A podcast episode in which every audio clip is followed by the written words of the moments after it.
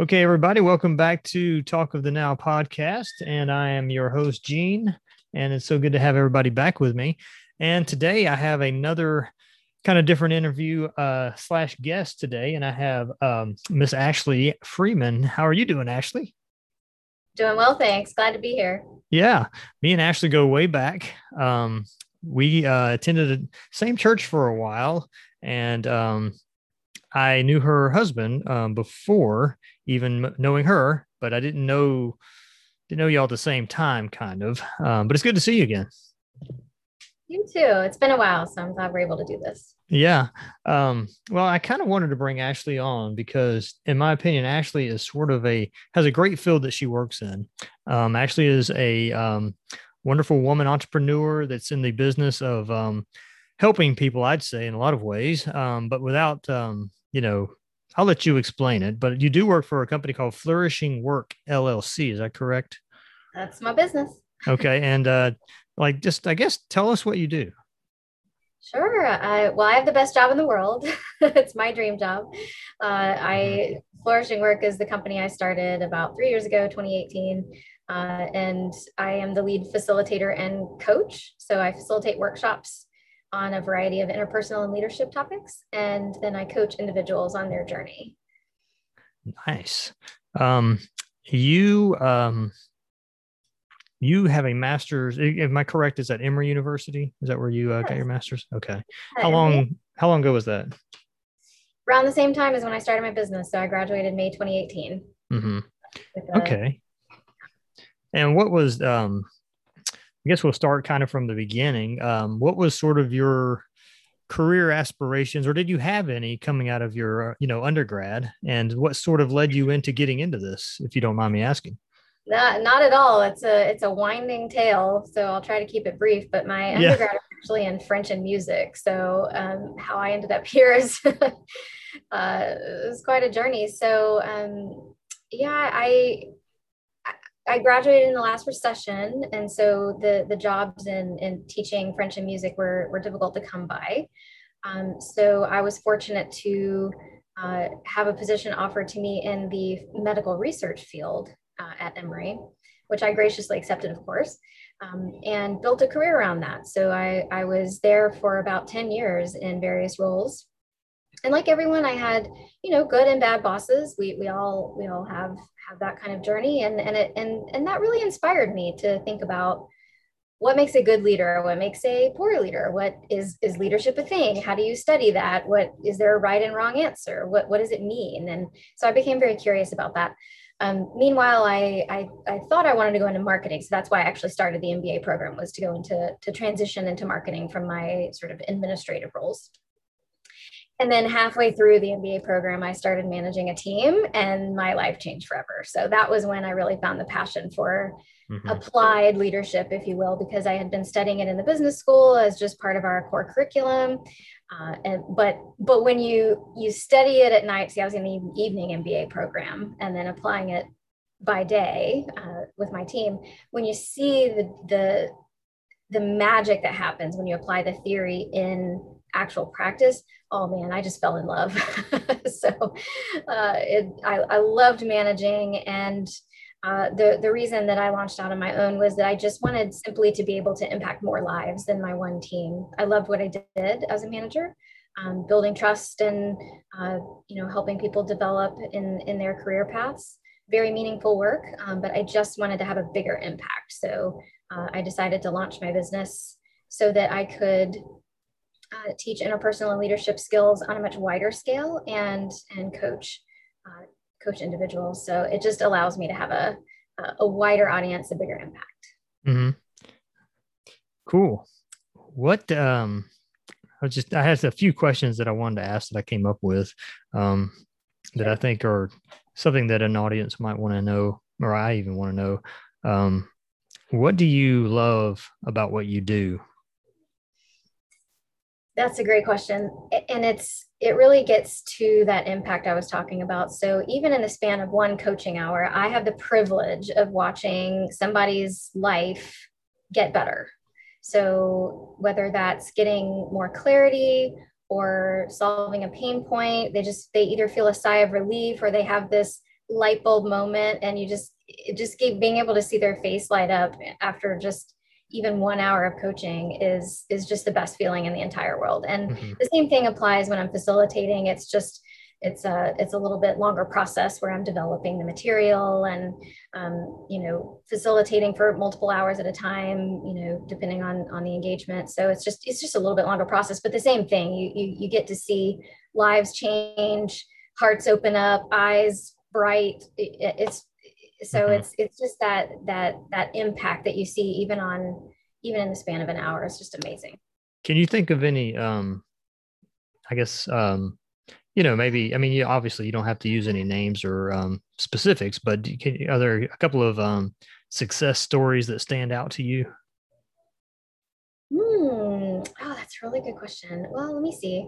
Uh, there was one that that stands out that I'm thinking of where uh, I had a coaching client at a, in a, in a corporate setting who was really struggling with needing to give their manager some feedback uh, and and ask for something that they weren't getting, mm-hmm. um, but were afraid to approach that conversation. Afraid is kind of a strong word. It was just a, as a hesitancy and a just kind of getting stuck around how to frame that conversation. Uh, and so a, a, great coach will help you think through on your own kind of how to uh, reframe a situation or find clarity in a situation. So we just talked through some ways to approach that conversation. And by the end of it, this this this client um, just just absolutely lit up and said, not only do I know how to do this, I just would have never thought that I could approach the same conversation, but in different ways. And now I'm excited to go into work today. Hmm. and to, to, have that outcome you know after after just an hour of, of coaching is just i just love it. Oh i bet. You know one of the things that um i see as somebody that's worked in corporate for more than 15 years um a big struggle that we have as employees you know a lot of times i found you have the executive side the managerial side then you have the employee side. Um, and as an employee I feel like um, you're you're sort of you know you're on the corporate ladder so to speak, and a lot of times you're looking for ways to to get ahead so to speak, or to get or to um, you know I guess advance so to speak. And so um, I thought about that before. Have what do you have people that ask you about this? Because I've wondered myself.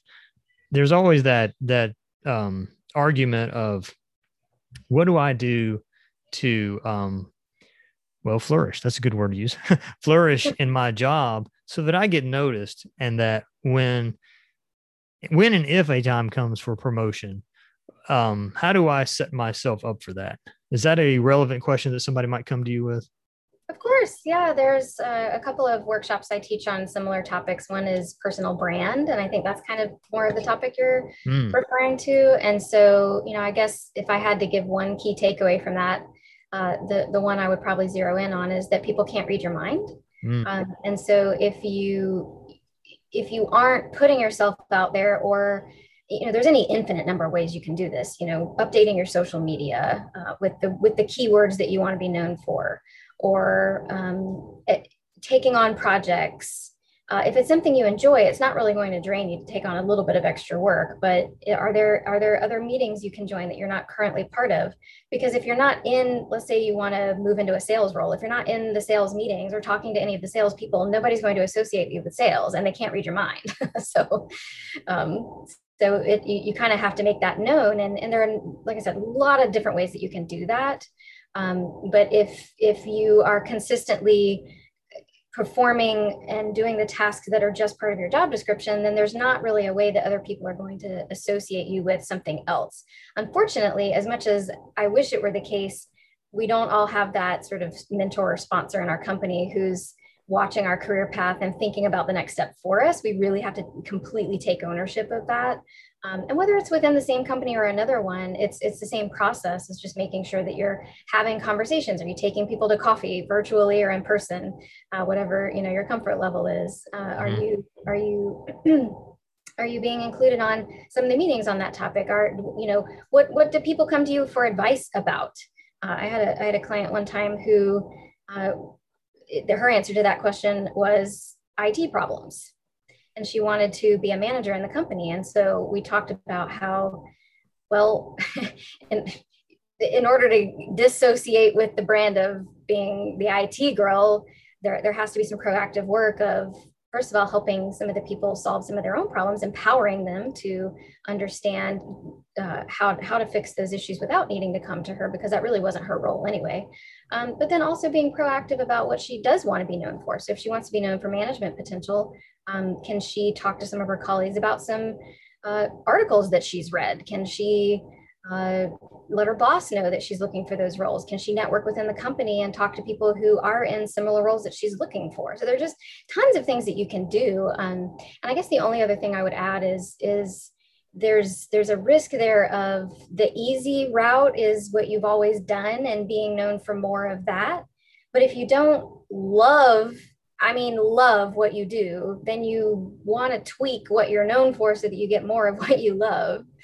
Um, so, you know, just being proactive about, okay, well, what do I like about my role and what I would not like and what do I want more of and less of? Because if you're really good at, say, uh, the example I like to give in the talk I give about this is, uh, you know, I had a department chairman that associated me highly with reporting. And he said to my boss at the time, he said, you know, I, I see Ashley's role as a reporting role. Well, not only was that not my job, but it's not what I wanted to be known for. I absolutely hated running reports. You know, I mean, you can tell with my my career choice, I love people. I want to be working with people and helping people, not running reports and thinking about numbers. And you know, so it, it was not the brand I wanted. Um, but it was it was something that I had to be very proactive about. Okay, clearly I don't want to be known for that because I may be very good at it. It's so good that the, the, the department chairman sees that as my entire job but that's not what I want to be known for. So let me still do a good job because it's my job to run those reports, but let me be proactive about being known for what I want more of. If that mm-hmm. Yeah, that's really good. Um, I see that there's a gap, and I think that that speaks to a little bit of what you're talking about um, between a company and its employees when it comes to career development. Um, even based on myself or others that I've known, like you said, where you have somebody that's maybe running reports all day and they're just sitting there kind of thinking, yes, that's the 18,000th bean that I've counted today, you know, whereas they would rather be in HR, you know, bringing somebody in and saying, tell me, what do you want to do with yourself, you know, as opposed to another person that might be in HR saying, oh my gosh, I've got to interview another person today, but I'd rather be over there running Excel reports all day. Um, I, I, feel like there's a gap between, um, and, and to me, this is a, a big question that I don't think a lot of companies know how to answer or even employees. Um, like, let's just think about, um, 1800 or 1820 that period. I, I, recently read a biography of benjamin franklin and back in those days a guy you know if he wanted to um, say for instance benjamin franklin he, he, they were mentorship was like fun, like that was the way to go whether it be you grew up on your dad's farm um, your parents farm or you you started working like he did in the in the um, the candle industry because his dad was a candle maker. And um, his brother eventually became a printer. And so he you know it was sort of like a deal where they would like sort of apply for apprenticeships. Like he became an apprentice at his brother's um, printing company. And and so i've always wondered you know if companies are having a hard time doing this when you know you have a bottom line. Say for instance you know you're creating widgets every day or you're giving a service for somebody. You know you have those uh, deadlines to meet those slas as they call them um, and but you have that you know for instance you have that person that's sitting there they're counting those widgets every day but they would be the perfect analyst or they'd be a they would be a great um, let's just use an industry um, accounting. Um, they might be a great person to be at a managerial level but they've been there and they're sort of in that rut of just you know they they just do their spreadsheets or whatever they do with accounting every day. Um, it seems to me like a lot of companies have a hard time identifying who those people are and, and helping them you know and I'm not saying it's on the company to, to do that, but it seems like they have a hard time getting them to where they need to be. So like if you're, you know, let's say your name is Mary and you're you're in accounts payable, but you'd really like to be in HR or you'd really like to get into IT. I've always wondered, um, you know, is it the would it I, I think that it would be a lot helpful if companies would help them with doing career assessment to where they could see how do you bridge that gap. So, you know, because she's obviously an asset and would be an asset if she were in, um, you know, the field that she wanted to be in. But oftentimes I feel like she ends up having to look outside the company. And so that company has to pay, you know, someone else to do it for them. And then the other company she goes to, they have to make that other investment. You know what I mean? So I don't really know I'm going with that, but that, that seems like an issue to me. Yeah, no, it's a great point, And I think you really hit the nail on the head when you talked about kind of the business outcomes as a result of it, because we all have to choose priorities and we've got to, as as you know, in organizations, think about what's impacting the bottom line, whether you're for profit or nonprofit, you've got to get the job done and the goals met. Um, but but what you're pointing out is exactly true, which is that if an employee has a passion area in a, a role that they're not in, they would be more uh, motivated and energized to do that other role. And so, as a organization leader, you would get more work out of that person. So it may it's not just a altruistic, oh, let's make sure everybody's happy kind of thing. It's actually better outcomes when you think that way. So, I mean, to your point about how do you practically do that? Well, there, there are certainly, you know, any number of ways that you could do it. Um, but I think that you, you also kind of hinted at that it's, it's a two-way street. You said, you, you know, you don't think it's entirely on the, on the, the, the business or the, the, the organization. And I agree. I don't think that, you know, again, they can't read the employee's mind. The employee's got to say, I have an interest in this. Um, so it's absolutely got to be a two-way street. Mm-hmm. There's there's got to be what we call you know psychological safety, where the employee feels safe speaking up, because some people are going to feel like if if they don't feel safe speaking up, that that if they say they don't like their job or that there could be improvement, that there might be some consequences to that. So on the leaders end, there's got to be some psychological safety to help that employee feel like they can speak up, some demonstration that you care about what that employee wants to do, you know, asking questions like um, you know where where would you like to be in five years and how can i help you get there it's going to benefit the company in the long term to have those kind of conversations even if the employee wants to leave. I mean think about someone who's absolutely miserable and hates what they do. Wouldn't you rather have someone who likes it? Right. So um, so either way it's gonna it's gonna benefit the bottom line to have those conversations um, when employees feel appreciated they work much harder. Um, so but again mm-hmm. it's a two-way street. You you you have to you have to say what you're interested in as an employee, be willing to take on some extra projects. But if you enjoy it, it's not going to be that draining to you. So it, it works out really well. But then also on the organization and on the frontline manager um, side, all of those are kind of in alignment around that, that bigger purpose, then, then that's where those opportunities exist. When do you think a employee, like uh, we'll use again Mary as our example, um, uh, when do you think she should decide that she should uh, leave company X to go to company C, you know, and start getting her resume ready when she feels like, you know, all they want me to do is stay in accounts payable. They're not interested in me ever working in HR or or getting into the IT department to become like a business analyst. Yeah, it's a great question, uh, and I don't think there's a single right answer, but some thoughts that come to mind. Um, I would first test that assumption because it's it's really easy, and I'm certainly guilty in the past as well of just not really having that conversation. Mm. If you're at the point where you're ready to leave, then you should probably at least take some risk and say if it's that bad, you know, even if you don't feel that supported by your manager. So I would just first test the assumption: Are you sure yeah. that they really aren't interested or is there an assumption there that because they said x or they acted a certain way that or they didn't treat another employee that let's just be sure first before we take drastic measures? Um, but yeah i would say you know absolutely you're you, none of us is guaranteed another week on earth so don't stay in a place that you're miserable by all means. If you if you have another option um, start looking see what else is out there. Even looking to see what else is out there doesn't mean you have to take another role by the way Mm-hmm. Um, so I think it's incredibly helpful exercise to look around, see what else is out there, see if it would be a better fit.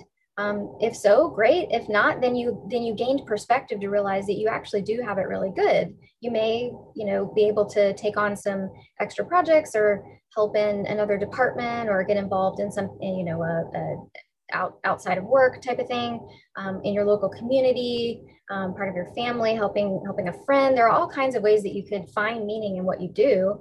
Um, so yeah i would say that for me that threshold would be you you're you've tried. You've had that conversation. You've tried.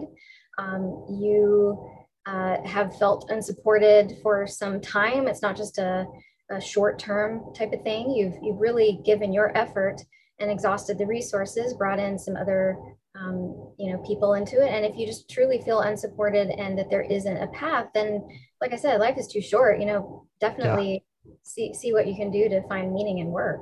Yeah i think that's good advice. Um, you advised me a while back um, i was already sort of doing it but you sort of uh, reiterated it in a lot of ways. I'm a big fan of this guy named brian buffini. Um, he's a real estate uh, dude that's um, irish and he moved to america at the age he has a incredible story. He moved here um, maybe in the early 80s.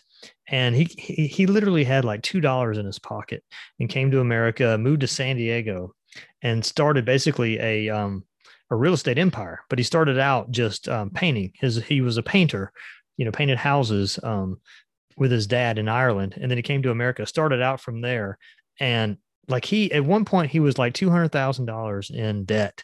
And then, you know, eventually got out of that, got into real estate. I mean, he's worth, you know, multi millions now, but he has a great podcast that I listen to from time to time. And, and, like what you do is a lot of what he talks about. Um, just sort of the um, finding your purpose, if you will, finding your calling, um, vocation, not necessarily job. Uh, and job could be it one day, but um, he, he really goes into that. And that reminds me of that. For instance, um, I'm big into art, um, drawing, painting. It's something I like to do. I like the creative arts. Um, and uh, there's a couple of projects that I've been doing, including this podcast, which is why you're on it for one reason. uh, so thank you there. Um, but um, there's been things I, am I'm, I'm working on a short film now, um, sort of a, co- a, comedy short film. It's going really slow. Um, I'm working on um, this, the podcast. I've, I've belted out about almost eight episodes which is really fun. Um, doing both interviews and um, kind of just uh, back and forth with a, a semi co-host uh, named Jason. And um, I've been trying to work more on my drawing and art skills, um, such as um, maybe even looking into trying to learn animation just as a new skill to learn and see how I like it. You know, because um, I used to draw cartoon characters as a kid, and I always liked it. And I sort of think, well, what happened to that? You know, why don't I get back in that? So I think that the the things and lessons that you're talking about really, when people start looking, you know, instead of having that, um, I guess, laser focus or you know, uh, blinders over the eyes like the horses have, sometimes it can be good to look in your peripheral to see, you know, what else is out there.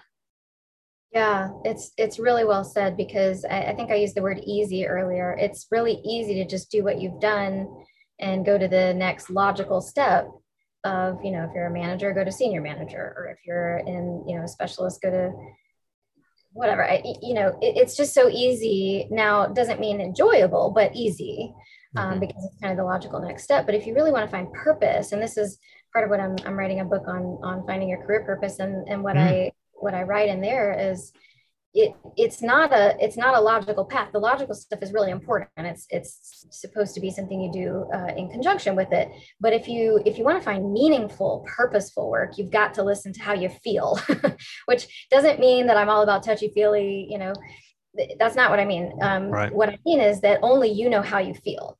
So if you try the uh, the animation and you feel a sense of repulsion toward it nobody else can feel that for you and say you shouldn't do that. Only you can feel that. So those are what i call emotional leads or whatever you want to call it but just mm. it's a it's a clue that that's not if that's how it makes you feel and that's not going to be purposeful work for you or meaningful or fulfilling whatever word you want to use. Whereas if you read a job description or you go interview for a company let's say you're just checking out what's in the periphery as you said uh, you interview for a company and you just feel this sense of excitement. Well, again, nobody can feel that for you. Somebody who's, say, a, a career coach, mm-hmm. wonderful, very, very helpful people, and I highly recommend them. Um, but where where their help ends is to say, well, this is kind of your next um, step that would make sense for your career, or what are you interested in, and how we can fit the, the pieces together. Again, very important stuff, but they can't feel that sense of excitement when you go interview for a company. And you may not know why you feel that way but that's what you have to follow if you want to find meaningful work. And and and the, your your job is simply to, to keep relentlessly following those little leads that you get until you until that feeling gets stronger and stronger. Mm-hmm. um, and if you find your career purpose it'll be like you're jumping out of your you want to jump out of your body. You're so excited. You know i feel like i heard um, or read this somewhere that it's a good idea nowadays you know, you think about our economy, how crazy it is compared to like 1978, for instance. You think about like 1978. Okay, first off, it was mostly men, probably in most corporations, smoke filled rooms. You know, I'm sure you're, you know, I, I, know they had a lot of females that worked as well, but a lot of times I guess they were maybe secretaries or receptionists or teachers or nurses, that sort of thing. Um, but a lot of times it was go to school, um, try to land a job, work in that company till you're you know, hopefully 60 years old, retire, get your pension, etc. It seems like nowadays it's almost like a um um I guess maybe sort of like comparable to a professional sport. So we don't make nearly the kind of money they do. Where it's like everybody's sort of a free agent, you know. And if the and if this person doesn't like this company, they may just they may just leave in two years, or they may just get furloughed in two years. So it seems like um, there's a guy named um, Scott Adams, and he wrote a book, something to the effect of how to um, how to succeed by failing or something of that nature. I can not remember the name of it to save my life right now, but um, he basically talks about having a um, talent stack where you're basically adding to your um, rep- repertoire, if you will, of what you know how to do and what you're good at. So, for instance, for me, when I'm learning animation, I'm adding to that talent stack. I um, I enjoy woodworking. I'm adding to that talent stack. So, for instance, maybe if I get laid off a year from now, you know, if I've worked up my woodworking skills and I need to put food on the table, well, maybe I can go find a job working for a carpenter in a woodworking shop. You know, doing that for a while, et cetera. You know what I mean? So I think that to me that is a huge thing nowadays in this economy. I mean, the the big joke last year was, I don't know if you remember, they were talking in the media a lot about some of the pipeline workers that had been laid off. Um, and uh, they were told some, some, I don't know if it was the president, someone said, you know, well, maybe they can start learning code. I mean, it's kind of a joke, but at the same time, there's some truth to that. You know, um, there's nothing wrong with pursuing your passions and hobbies and getting new ones. Right. And to your point, how do you know that you don't like it until you try it? It may not be the coding itself, but it may be the type of people that you work with or the type of clients or the environment, being able to, you know, if you're more introverted, maybe you, you realize that you hated the, the office environment and it's great that you get to kind of be alone more. I mean, who knows until you try it, mm-hmm. uh, it you know, and feel like I was talking about feeling, you know, what what it what it feels like and and it you know a lot of people uh, that i work with get a little bit stuck with um, kind of the first step. So they think, oh, well, if, if I like, you know, I just, if I like animals and the only, the only option is to work in an animal shelter. And then I, I don't feel like that particular vocation, you know, would pay the bills. Well, okay, but there's a lot more ways that you could work with animals. So let's not get stuck there and start exploring. And that's what I, you know, when I talk about the leads, okay, right, right start there. Absolutely. You got to start somewhere. So start there, see how you feel about that particular role um, and then and then kind of follow what excites you and what repels you and then look for the next step. It, it, what it takes is creativity. Mm. back to kind of several of your questions today. Um, that's what it takes is creativity and intention. Um, just being willing to think of possibilities. Um, you don't have to do it alone. You can work with a significant other or a friend or a mentor or whoever. Um, but just being intentional to take that time to think about how can I do both? How can I do what I love and make money at it? How can I um, work from home and you know have colleagues I love? I, whatever the whatever the question is you're trying to ask, it just requires some uh, creativity and intention. Mm-hmm. The book that I was trying to think of is How to Fail at Almost Everything and Still Win Big by Scott Adams. Sounds like a great book. He is the um, cartoonist, by the way. Uh, funny I speak of animation. Uh, he is a cart. He's the cartoonist of the Dilbert cartoons. If you're familiar with those. Oh, okay, yeah. Yeah. Um, he's an interesting guy. He has a um, a YouTube channel that he's he every morning he I think he calls it um, Coffee with Scott Adams. It's it's interesting the topics he covers. He sort of like covers and talks about the news of the day and his take on it. It's it's interesting. Um, but he does have a few career advice things that I've found interesting. They're sort of thinking outside of the box of just your normal thing. Um, so Ashley, um, before we start wrapping it up, um, maybe another uh, good question to round that out would be um, I don't know if you have any statistics on hand, but uh, maybe you have any other statistics about jobs and sort of um, what we're looking at, as well as what, if not, or as well as um, maybe what would be some career advice that you might give either a young person that's in their 20s or maybe someone that's career changing, like that's in their 30s up to their 60s. Mm-hmm. Yeah. Um, I, I, I guess I'll start with your second question. Um, I don't mm. offhand have any statistics that come to mind, but as far as advice, I think, uh, you know, one thing I see people struggle with is stepping stones, if you will. So there seems on both ends of that spectrum that you're talking about, somebody changing a career or someone just starting out, there, there just seems to be a lot of pressure that we put on ourselves. It could be external as well. Um, to find that perfect next thing. And sometimes it doesn't work that way. sometimes, in order to get to point C, you got to go through point A and point B. Um, and, and maybe that means taking a job that's a pay cut. And but that doesn't mean you stay there. It's a stepping stone. The point is you're getting somewhere. So you're getting closer. That's what matters is that you get closer uh, to to what you love. So if you if you sit around waiting for the perfect job to come. I mean, in my case, it took seven years from the time that I was sitting there thinking, what do I want to do? What's meaningful to me to the to today when I I have my dream job. It's not something that's going to happen overnight for most people. So just taking that pressure off from having a stepping stone is huge. It is as long as you don't stay there, it's it's it's a it's a means to get somewhere else. And as long as you're getting closer, that's what matters. Oh, great. Yeah. All right, Ashley. Well, I think we'll wrap it up. But unless you, um, do you have any other final thoughts for us today? Uh, any gleaming thoughts that come to mind about your business and what you do? Oh goodness, yeah. I would just say, you know, again, just kind of reiterate something I said earlier is is that none, none of us are guaranteed tomorrow or next week. You know, mm. uh, life is.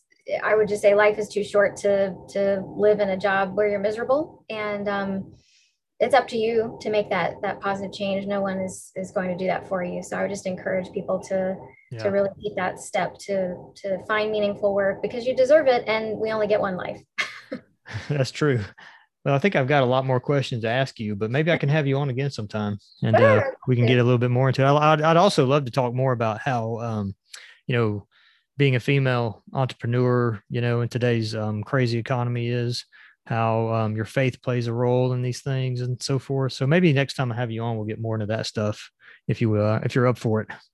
Sounds like a plan. Let's do it. Perfect. Okay. Uh, what about um, your how people if you um you want anybody to get in touch with you or um have you or you know see what you do? Do you want to give any websites or anything?